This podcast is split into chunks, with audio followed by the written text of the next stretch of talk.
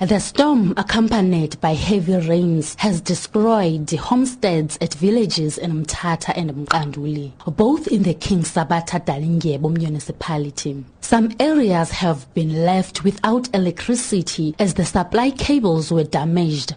Crops were also destroyed. A 54-year-old man died of his injuries as he arrived at the Mthatha Regional Hospital.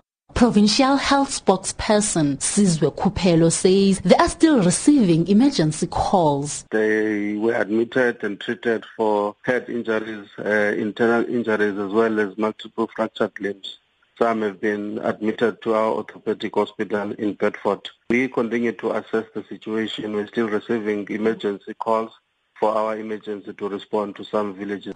Victims are urging the municipality to move quickly. They describe what happened. We slept in a leaking structure because the main house is destroyed. We are recovering zinc because we want to build a shack. Some women had sought refuge. Storm arrived and the house was blown. We ran to a shack but it was also blown. We ran and scattered.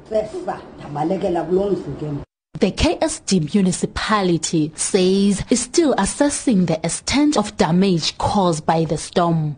Municipal spokesperson Sonwabo Mampoza says they will assist with tents and halls to house the affected families. We are busy as the municipality doing the assessment. Our disaster officials are working to ensure that the assessment is done and finished within no time. And once that is finished, the executive mayor will give an announcement about the direction that we are going to take. We have provided a temporary shelter. Mdantsane near East London also suffered storm damage with houses and schools being the worst affected.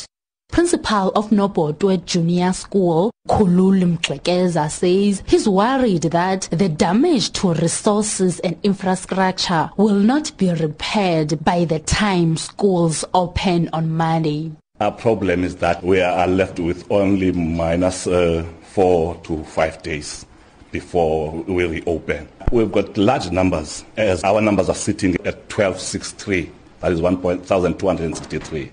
Now the problem is we don't know where to accommodate them in this situation. The department has given us assurance that they are going to respond very positively towards this. The King Sabata Dalindyebo municipality says it has deployed five teams to assess the damage and this could take time. Mbasa Kwaza in the Eastern Cape.